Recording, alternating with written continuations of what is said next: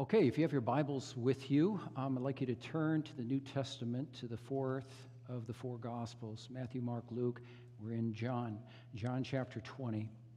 And uh, what I want to do is read a, a relatively brief scripture uh, relating to Jesus' appearance to his disciples um, on the evening of his resurrection. And we're going to look at that passage in connection with an ongoing uh, catechetical series that we do in this church. If you're new here, um, we follow a practice that has been established in Protestant churches for many, many years, although many churches have gotten away from it. But we want to continue it because it has a long and a very valid and very helpful series.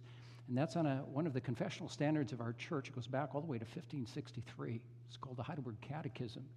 And here we find um, a wonderful display, treatment, summary, and explanation of the, the fundamentals of the faith that we confess.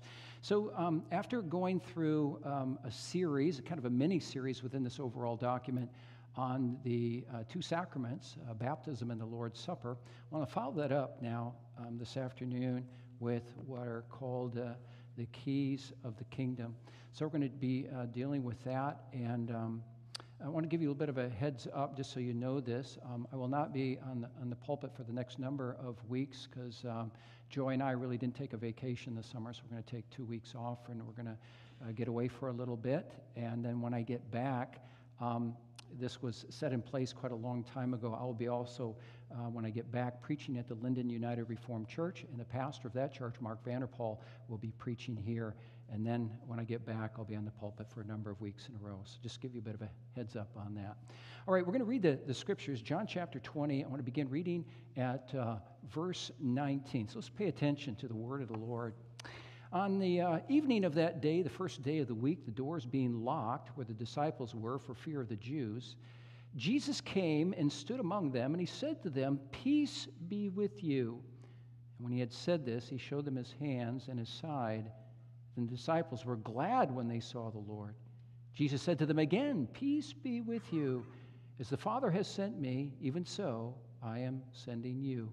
And when he had said this, he breathed on them and he said to them, Receive the Holy Spirit. If you forgive the sins of any, they are forgiven them. If you withhold forgiveness from any, it is withheld. All right, then I want to draw your attention uh, next to um, three questions and answers from um, the uh, Heidelberg Catechism. Question answers 83, 84, and 85. So, what I want to do is I'm going to ask question 83. I want us to give the answer together, and then just I will read question answers 84 and 85 because they're kind of extensive. So, here's the question 83. Again, we're focusing on what are called the keys of the kingdom. If you're wondering what in the world that's all about, well, here we have an explanation.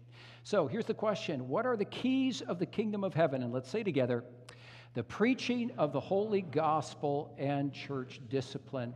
By these two, the kingdom of heaven is open to believers and closed to unbelievers. All right, so how is the kingdom of heaven open and closed? By the preaching of the gospel. And here's the answer. According to the command of Christ, the kingdom of heaven is opened when it is proclaimed and publicly testified to each and every believer that God has really forgiven all their sins for the sake of Christ's merits, as often as they, by true faith, accept the promise of the gospel. The kingdom of heaven is closed when it is proclaimed and testified to all believers and hypocrites that the wrath of God and eternal condemnation rest on them as long as they do not repent. According to this testimony of the gospel, God will judge both in this life and in the life to come. Followed by this question how is the kingdom of heaven closed and opened by church discipline? And the answer is according to the command of Christ, people who call themselves Christians but show themselves to be unchristian in doctrine or life are first repeatedly admonished in a brotherly manner. If they do not give up their errors or wickedness, they are reported to the church, that is, to the elders. If they do not heed also their admonitions, they are forbidden the use of the sacraments and they are excluded by the elders from the Christian congregation and by God Himself and from the kingdom of Christ. They are again received as members and of the church when they promise and show real amendment. So, when um, we, we consider what we just read from uh, these, these three question and answers here.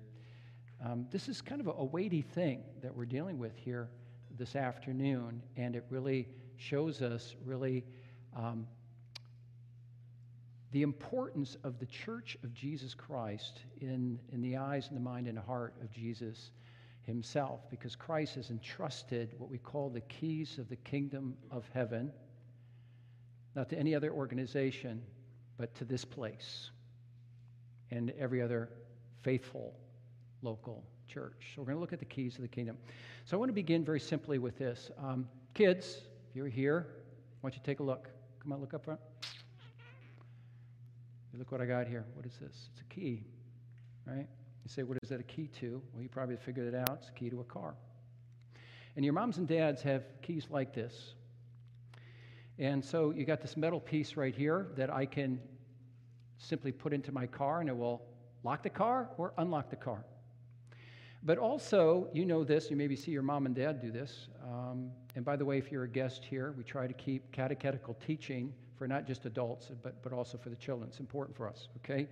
So, kids, um, I can work this bottom heavy piece here, and it is called a fob. And there's two little parts of this fob where I can push a button and it locks the car, and I push another button and it unlocks the car. You've seen these things. Now, when, when those of us who are older, kids, those of us who are older here, we remember, maybe if we're 50, 60, 70, and beyond, remember that there are also these kind of old style keys, they're about this long, they're metal keys. And when I was a, when I was a, kid growing up, between the age of zero and 10, um, I lived in a big rectangular white house. It was one of the biggest houses in the towns that I grew up in the town that I grew up. And it, it, I lived in this one of the biggest houses in town, not because my family was wealthy, but because um, because it was a, a, local Christian college where my dad taught, um, bought it as a dormitory. And dormitory kids is where college students live. And so my parents and my uh, two other brothers and I lived in the bottom part of this dormitory. And then we had six uh, female students, college girls, up front. And so I grew up in that kind of atmosphere and interacting with these college students all the time. And I remember as part of this house, it was built in the 1880s and 90s, and it was so large that at one point it was a, it was a hotel. Another point, it was actually a hospital during the 1930s and 40s, but then it became this dormitory. And I remember, and those of us who are older maybe remember some older homes where everything seemed much larger, of course, when you're a child, right? When you return to your home as an adult, you go, I don't remember it being this big, but it was huge when you were a kid. And you had, had these huge wooden doors, dark wood wooden doors, and you could have a key and you put that big heavy metal into a keyhole and it would go click and the door would open, but you could also push it the other way and it would also lock the door. Now, when you think of keys, once you have that image in mind, okay? And what we read in the Bible and what we read in the Catechism is because the Catechism is simply a, a, a faith, what we confess is a faithful reflection and summary of the teachings of the Word of God. We read in the Bible how Jesus has given what he calls keys to the church that either open, and I'll explain this a little bit later on, open the, the, the, the kingdom of heaven or close the kingdom of heaven. Now, what does that really mean? I'll explain that for just a moment. But for now, I want us to think about this. Like, what, what exactly are those keys? And, and also, who gets to exercise those keys? Who does Christ actually, who does Jesus actually give those keys to? to exercise on his behalf. We're going to be looking at that um, this afternoon. Okay, so I want to draw your attention to John chapter 20, and, and maybe maybe you're here uh, this afternoon. You maybe you think I've been reading my Bible. I don't remember any reference to keys or keys of the kingdom, but they are there. Okay, so we begin with John chapter 20, and I'll be somewhat uh, just touch on the highlights here. John chapter 20 occurs on the evening of Christ's resurrection. So Christ rose early on the first day of the week. By the way, the kids, this, this first day of the week, you know what day that is? First day of the week? It's Sunday. Today. Today is the first day of the week.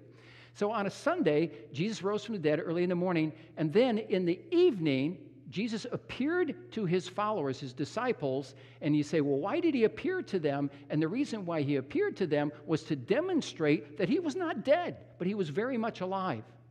Because the Bible teaches us that, that even though Jesus explained on a number of occasions very clearly what was going to happen to him, that he was going to suffer and die, and then on the third day rise from the dead, even though he's very clear about that, the Bible says that the disciples just, they doubted. I mean, this it was an extraordinary claim. Who, who ever heard about someone rising from the dead? Yet this is exactly what Jesus said he was going to do.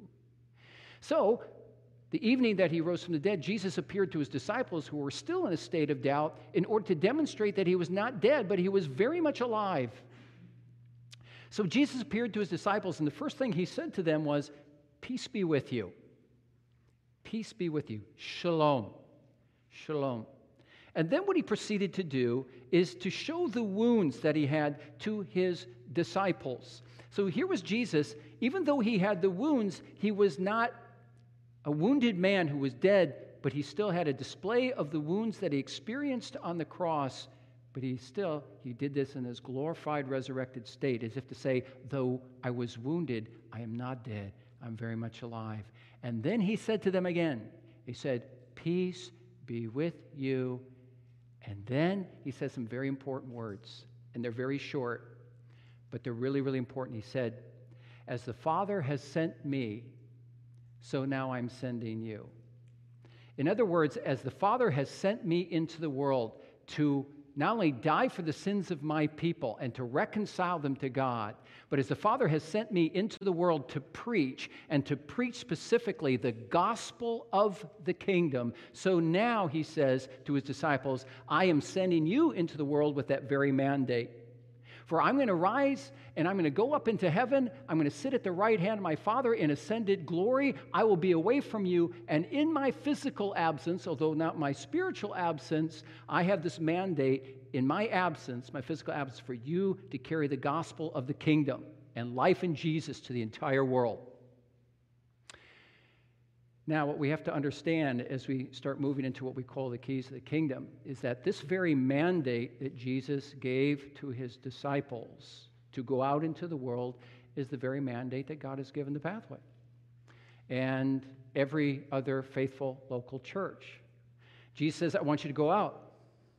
I don't want you to wait here and twiddle your thumbs till people come to you. I want you to go out. And it's a reminder that not only are we to do that, but when we gave of our offering, it was for mission to Mexico. And you saw the Bradenhoffs up there, who, two churches in Vernon and also another church here in Abbotsford, sent them onto the mission field. We helped support them. That's getting the word out, not only from Pathway, but to missionaries on the mission field. So the mandate comes to us and other missionaries, Christian missionaries, to do what? To, to fulfill the mandate, which is what? It's the same, of, same as Jesus to bear witness to the kingdom, the kingdom of heaven, or sometimes the Bible is called the kingdom of God. The two terms are synonymous. So, what does it mean to bear witness to the kingdom? It means by our words, but also our deeds, to show forth Jesus to the world, that Jesus is king, that Jesus rules over his kingdom the kingdom reflecting the presence of Jesus in the world and the renewing power of Jesus in the lives of people. And Jesus I want you to bring that to the world. I want you to, to, to get people in touch with me. I want you to get in touch I want you to get them in touch with my presence and my renewing power in their lives. I want you to bring all the blessings of the kingdom of God and what it means that through me they may ultimately be reconciled and experience eternal life. All these wonderful things are connected with the kingdom of heaven and the good news of the kingdom of God. And as you carry out that mandate and you, as you proclaim the gospel of the kingdom to the world, Jesus says you're always going to get one or two responses. You're going to get people who, who listen to that message and who see the kingdom life of the people of God, and they're going to respond and they're going to realize that they need to come to the end of themselves. They need to repent. They need to believe in Jesus. They need to entrust their lives in Jesus, and they need to enter into the blessings of the kingdom. And when they repent and take hold of Jesus by faith, those blessings of the kingdom of heaven become theirs. But conversely, if they turn their backs on it and they do not repent and they do not change their lives and they do not believe that the kingdom of heaven is precious enough for them to embrace it in Jesus Christ, if they don't repent and they don't believe,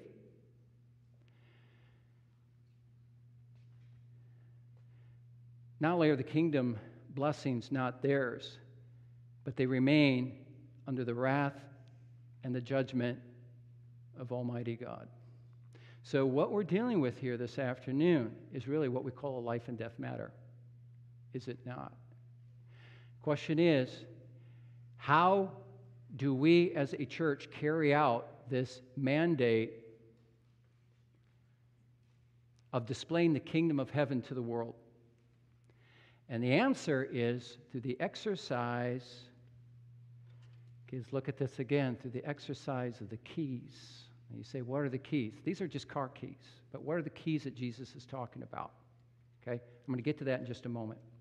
But first, what I want to do is I want to establish biblically this whole idea of not just the kingdom of heaven, but the keys that either open or close, unlock or lock the kingdom of heaven. And it's interesting that when you, when you look at the Bible, you see that there is a reference to keys on a number of occasions. So uh, let me give you some examples of that. All right, AV, if you put that up front. Okay. This comes from the book of Revelation.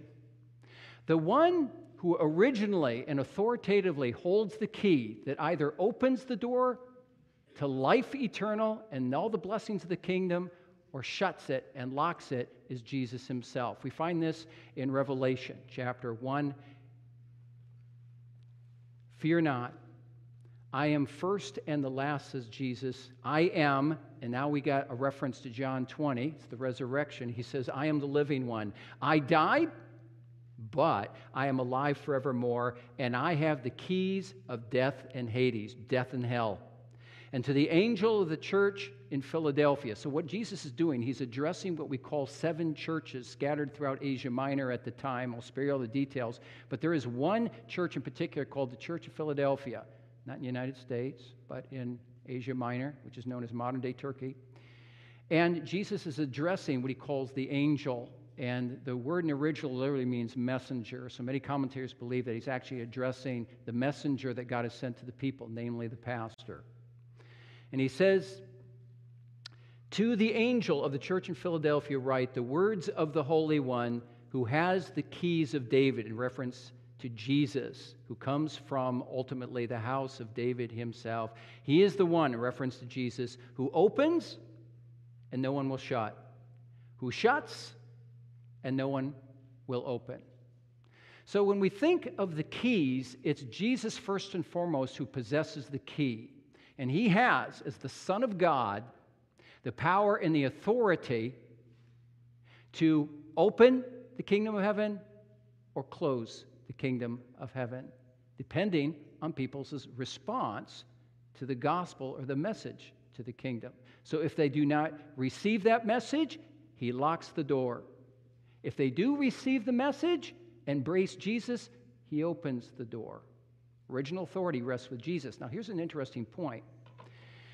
Even though original authority rests with Jesus, Jesus has delegated that authority to others. You will say, well, who's he delegated authority to? And the answer is, first and foremost, what we read in the Bible in the Gospel of Matthew is to Peter as a leader among the disciples. So if you put the next one up for you. And I tell you, says Jesus, and this is after Peter confesses that Jesus is the Messiah, the Son of God. He says, You are Peter, and on this rock I will build my church, and the gates of hell will not prevail against it. Now, notice what he says, and here's where there's a reference to the keys I will give you the keys of the kingdom of heaven, and whatever you bind on earth will be bound in heaven, and whatever you loose on earth will be loosed in heaven. So, what he's really saying here in, in the term binding is he's, he's saying, if I'm giving you a delegated authority, and it's a declarative authority, where if people refuse to come to me, they refuse to come to the end of themselves and repent and believe in me, you bind that person. In other words, what you do is you shut the door to the kingdom of heaven and you declare to them because you refuse to repent, this door is closed to you, as sad as that is. But if they repent and embrace, then I've given you the delegated authority to declare to them and proclaim to them, you know what? The door to Jesus and the door to all the blessings of the kingdom are yours. So, original authority rests with Jesus. The delegated authority rests upon Peter as a leader among the disciples. But as we go on in the Bible, what you see is that Christ has not only delegated that authority and that power to Peter, the declarative power, but he's given it to the other apostles, the other disciples of Jesus. Go to John chapter 20 now, if you would. There you go. Look at that. And Jesus said to them, and this is what we've read earlier Jesus says, Peace be with you. And then he says to them, he breathes on them, right? Symbolic. He breathes on them and he says, Receive the Holy Spirit. So, what he's doing is, is he empowering them with the power and the authority of the Spirit. Now, look how similar the language is. Same as Peter. If you forgive the sins of any, they are forgiven them. If you withhold forgiveness from any, it is withheld. Now, this is, this is not an inherent authority and power that's resting in Peter to say, well, I forgive you or I don't. That only rests with Jesus. Peter's and the disciples' authority is a delegated authority and it's a declarative authority. So, again, as the message Jesus goes out, if people refuse to bend the knee to Jesus and repent and embrace Him, there's no forgiveness for them. There's no reconciliation with God. There's no blessings of the kingdom. But if they do repent and embrace Christ, a beautiful thing happens. The door to the kingdom of heaven opens, and all the blessings of the kingdom and all the blessings of knowing and belonging to Jesus are showered upon them. Original authority rests with Jesus, is delegated during the days of Jesus to Peter as a leader among the disciples, and then to the disciples themselves, and finally this, and this is where you and I come in Jesus has also delegated this beyond the disciples and the apostles because they're not here anymore. He's delegated that authority to the church. Finally, this from Matthew 18. If your brother sins against you, he says, Go tell him his fault between you and him alone. If he listens to you, you have gained your brother. But if he doesn't listen, take one or two others with you. If he refuses to listen to them, he says, Tell it to the church. And if he refuses to listen to the church, let him be to you as a Gentile that is an unbeliever or a tax collector. Truly I say to you, now notice these words again whatever you bind on earth will be bound in heaven, and whatever you loose on earth will be loosed in heaven. So the idea is this on a personal level, you may have someone with whom you have a bit of a rub, and you believe that that other person has in some way sinned against you. Christ allows no loose ends in relationships. So he says, deal with that brother. Go to him and lovingly tell him, listen, I feel like I've been sinned against by you. If that brother listens to you, you've gained your brother and your relationship is whole again. But if that brother says, you know what? No, um, I don't want to listen to you. I think you're in the wrong, and, and there's still that tension. Then Matthew says, take along two others from the church and talk with this individual. And maybe that individual repent then. Let's say he still doesn't repent. Then the passage says, bring it to the church. Bring it to the church. Who's the church? If you look at the catechetical document here, and you look at a number of commentators, most of them will say that church refers to the office bearers of the church, particularly the pastor and the elders.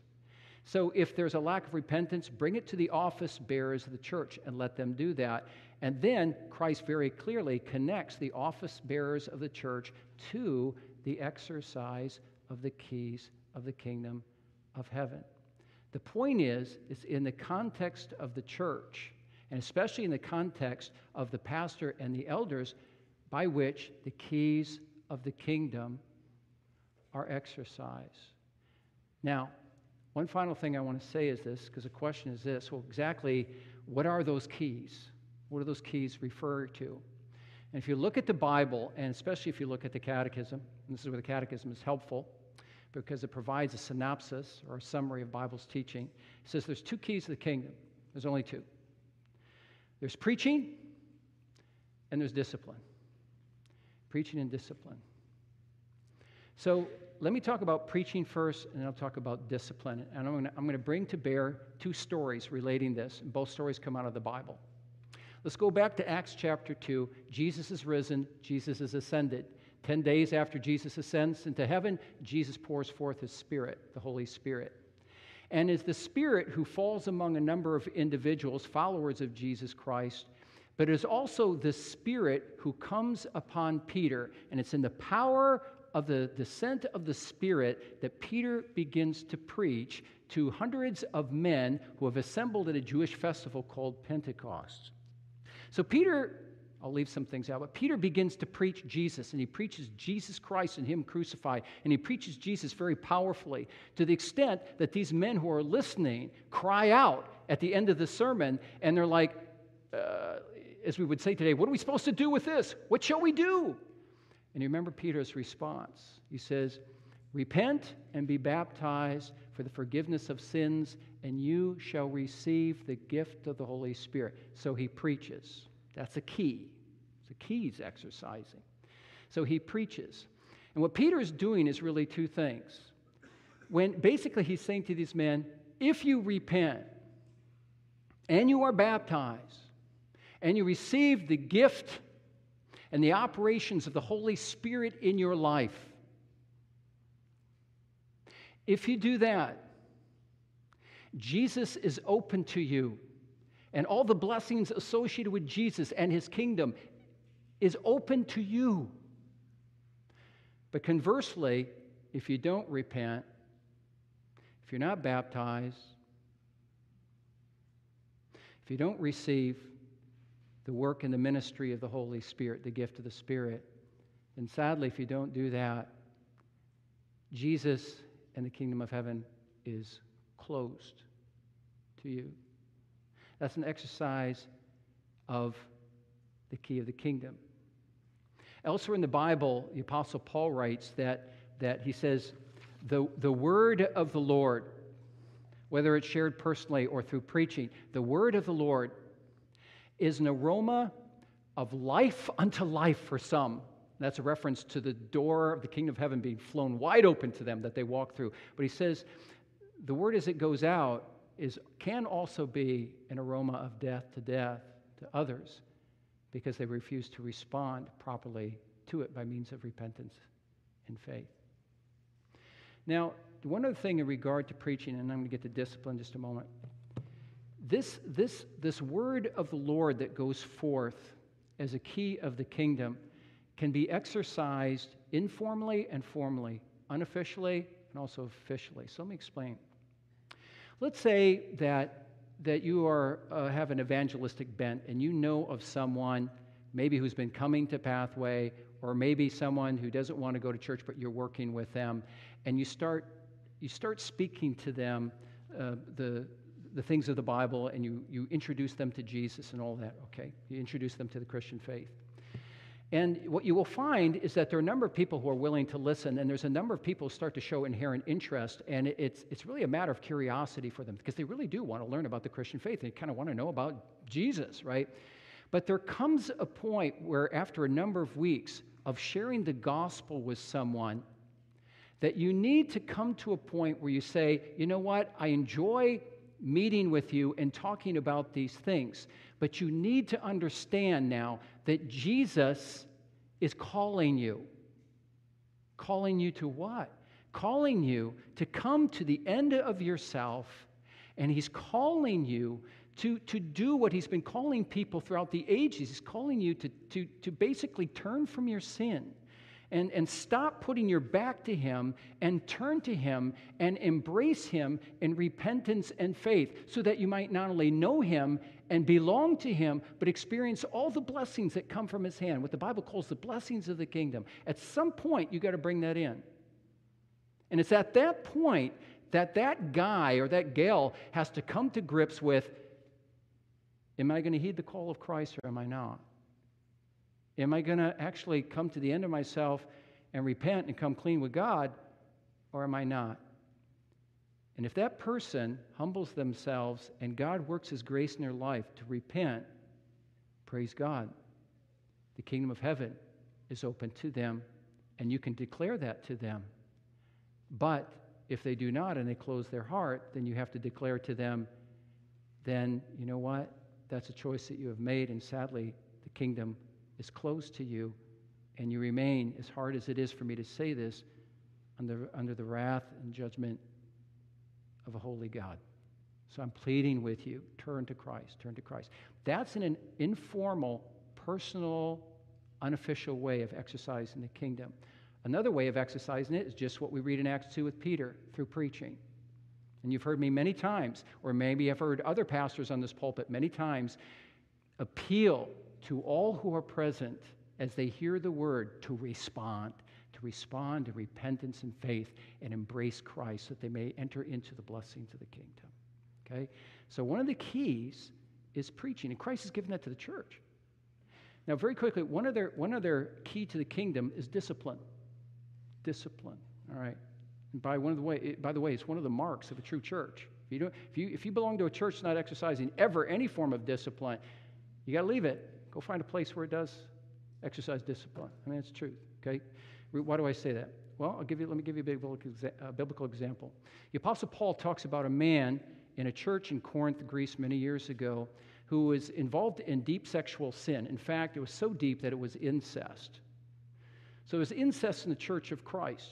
Yeah, we can be surprised what we find in the church of Christ, right? So this man was in an incestuous relationship with his mother in law. And, and the, the thing was that, the, and this shows the immaturity of the Corinthian church, they were kind of making light of this. And the Apostle Paul comes along as an authoritative figure, as an ambassador of Christ, and he says, You need to deal with this guy. You need to put him under discipline. In fact, what Paul says to the church in Corinth, he says, You need to hand this man over to Satan. Those are his words. You say, What does that mean? It means you need to hand this guy over to the powers of darkness so that the powers of darkness in dealing with him will be so repugnant and scary to him and, and, and bring him to such an end to himself that he is going to repent and he's going to want to be restored to Jesus and he's going to be re- restored to the church once again. So Paul says this to the Corinthian church you do that. So what do they do? They did it. And what happened to this man? He repented. And he was restored to Jesus and he was restored to the church. That's called an exercise of the key of the kingdom. So, because they put this man under discipline and because he repented, it's through that discipline of the church that the kingdom of heaven and the way of Jesus was open to him. But if he would have responded conversely and, and hardened his heart, then the kingdom of heaven would have been closed to him. Exercise the keys, preaching and discipline. Sometimes discipline happens on an individual level, where you work with someone on a very personal level, trying to get them to repent because there's some sin involved. Sometimes the church exercises this officially. And you have to go through various steps of discipline with an individual. And sometimes those steps can occur over a long period of time, sometimes up to a year or two, because during the between those steps, you keep working with this individual to try to get this individual to just to, to stop their sinning so that they may be restored to Christ and, and the church. So you have preaching discipline. So I, I want to I draw to a close here in a, in a more practical note and simply say this. Do we really realize just how important the church is? Because, because it's, it's, it's the church that holds these, not these car keys, but the keys of the kingdoms. The, the, the, Christ, Christ takes the keys of the kingdom, he puts it in the hands of the church. He doesn't put it in the hands of a charitable organization. He doesn't put it in the hands of a parachurch organization or any other organization, as nice as it is. He's taken these keys and he's, he's given it. He's given it to the church. And, and this is why this is why when, because we're kind of living in a low church age right now, and people are not only poo pooing Christianity, but the local church, and they'll say stuff like, well, it's all full of hypocrites. And it's like, yeah, tell us what we haven't heard before. We know. That's why we need Jesus. But, you know, the church is this, and the church is bad, and I've had a bad experience with the church and all this kind of stuff. That does not negate the importance of attaching yourself to a living, faithful, preaching, disciplined church.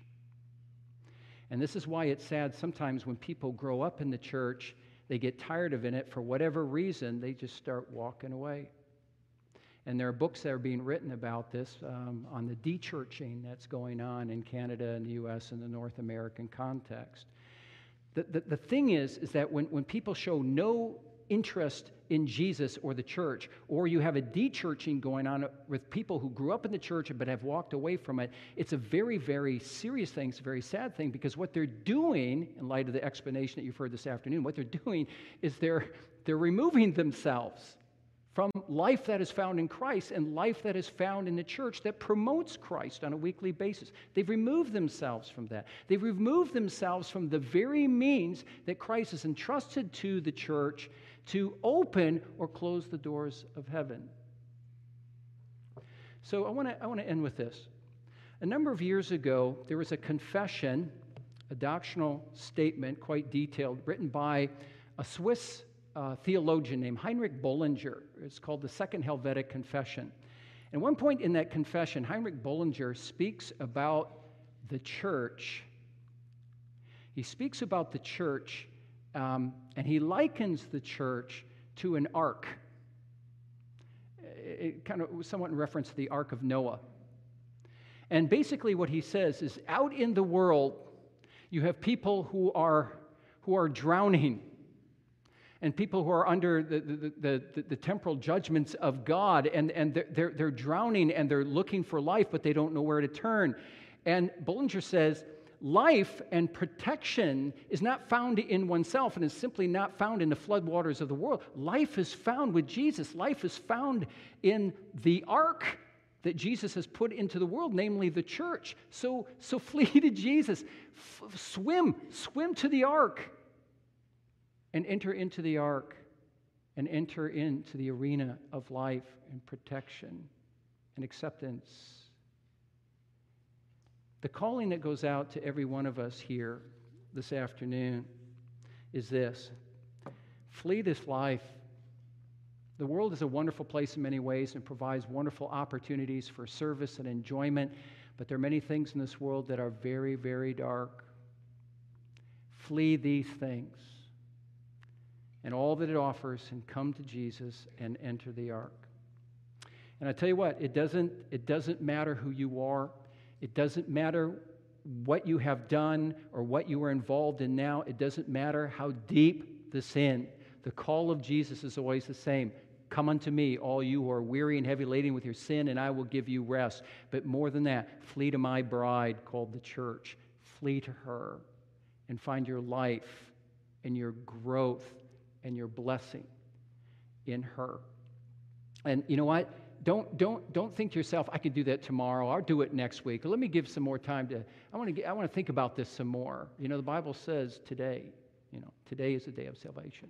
Do not wait, because you know what? There may not be another day.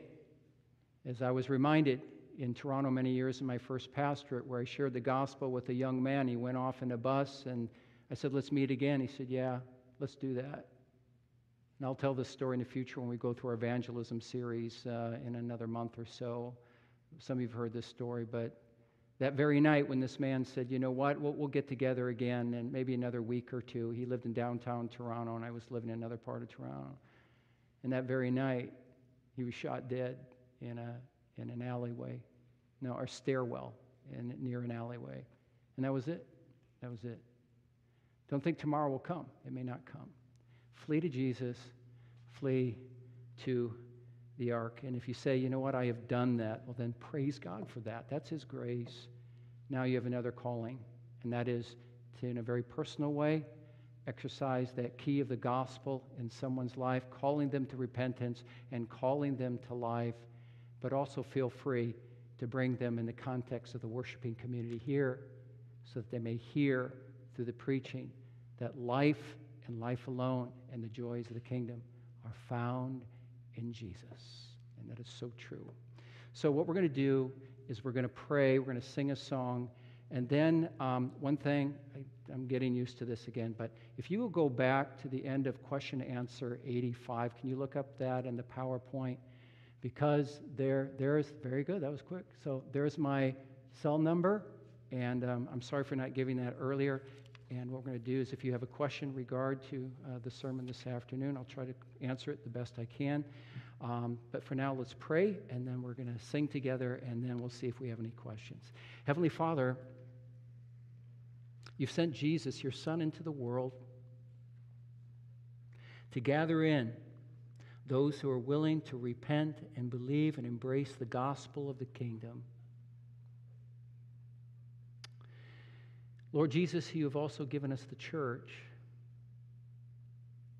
who stands bearing witness to the very same gospel of the kingdom that you pronounced during your days on this earth. Lord, help us to be faithful.